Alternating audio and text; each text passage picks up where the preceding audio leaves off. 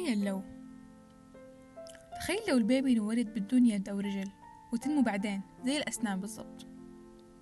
لا لا تخيلوا لو كان البيبي ينزرع وينقطف من شجرة. تخيلوا لو كان الأكل كله مقرمش أو كله طري أو كله مالح أو كله حالي نوع واحد فقط. تخيل معايا بقرة لابسة كعب وتتمرجح على مرجحة في الحديقة. تخيل معايا تفاحة تفاحة حمرة طالع فيها من فوق من تحت من الجوانب طالع فيها وتأملها مظبوط. تخيل لو ما كنا نقدر نتخيل. الخيال يأثر على نفسياتنا ويأثر بشكل مباشر على قوتنا وإنتاجيتنا. أتخيل معايا طفل في مدينة الألعاب شايل آيس كريم في يد ولعبة في يد ثانية ويجري ويضحك ومبسوط. دحين أتخيل معايا رجل مظلوم حكم عليه بالإعدام شنقا والآن حبل المشنقة حول رقبته. ينظر نظرات وداع لزوجته وأطفاله اللي واقفين قدامه لا حول لهم ولا قوة ودموعهم تقول حسبنا الله ونعم الوكيل. مجرد تخيل الموقف خلاك تشعر بضيق وقهر حتى لو أنه مو حقيقي.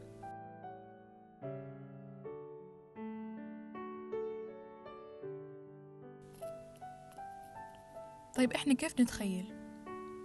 ببساطة شديدة الخيال مرتبط بالذاكرة فأنت أي شيء تبغى تتخيله أنت حتجيبه من الذاكرة وتحطه قدامك وحتجلس تركب صورة المرجيحة وعليها صورة بقرة وكمان صورة كعب وممكن كمان روج أحمر وتحط الحديقة في الخلفية بالضبط بالضبط كأنها لوحة كولاج تعريف الدكتور شاكر عبد الحميد للخيال إنه هو عملية يقوم بها الإنسان بإرادته وبكل مرونة يستطيع من خلالها أن يتجول في عالمه الخاص بواسطة عقله وتكوين الصور وتحريكها حتى يصل إلى ما يريد.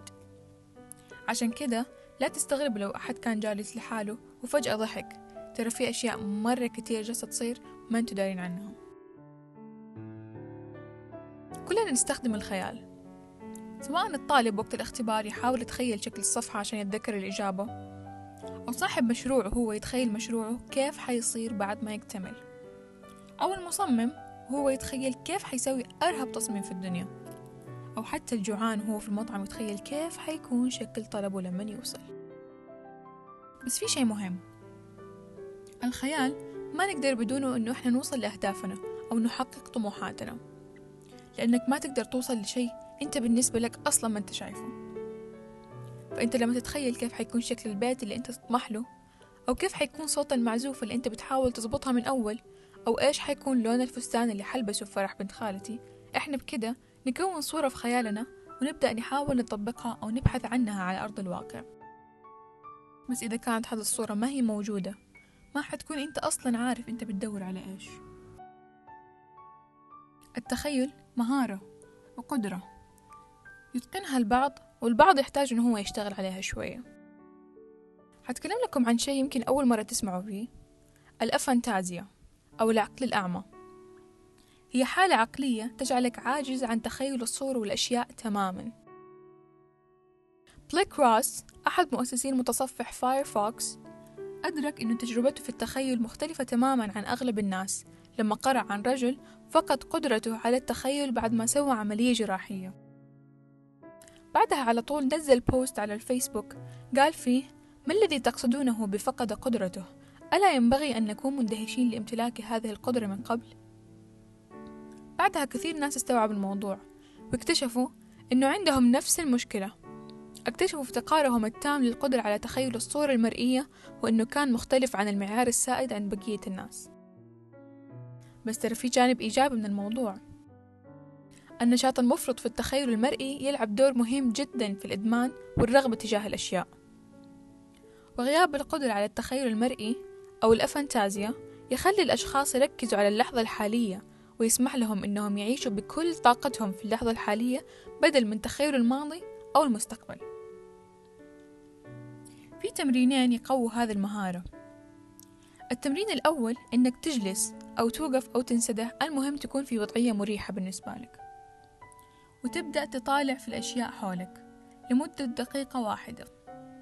لابتوب نظارة كوب شاي نبتة ريموت مكيف أشياء كتير حتشوف. تأملها وطالع فيها مظبوط. دحين قفل عينك. ولمدة دقيقة واحدة أرجع أتخيل الأشياء اللي شفتها بس حاول تركبها على بعض. يعني مثلا أتخيل ريموت المكيف لابس نظارة وجالس يشتغل على اللابتوب ويشرب شاي. مثلا كرر هذا التمرين مرة تانية وثالثة ورابعة إلين ما تطفش. وكل ما حتكرره حتلاحظ قد إيش أنت بدأت تلاحظ أشياء أنت ما كنت منتبه لها أصلا ويمكن ما كنت تدري إنها موجودة. التمرين الثاني إنك تغمض عينك بعصابة أو قطعة قماش وابدأ أمشي في البيت وأتخيله وحاول ما تخبط في الأشياء ولا تطيح. هذا التمرين يخوف شوية بس يضحك كتير. وشوية شوية حتحس إنك تعودت ومهاراتك في التخيل بدأت تزيد. هذه التمارين مو بس تقوي مهارة التخيل حتى الذاكرة إن شاء الله تقوى كمان وحتصير أرهب واحد. في لعبة كمان كنا نلعبها وإحنا صغار إننا نقفل عيننا أو نطفي النور وكل واحد يمسك مخدة ونحاول إنه إحنا نلقى بعض ونتضارب بالمخدات.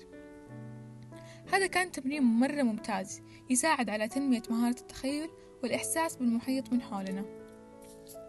سووا هذه التمارين كل يوم لحالكم أو مع أفراد أسرتكم. وصلنا نهاية البودكاست. كان معكم نوال. شكرا على وقتكم ودمتم بخير.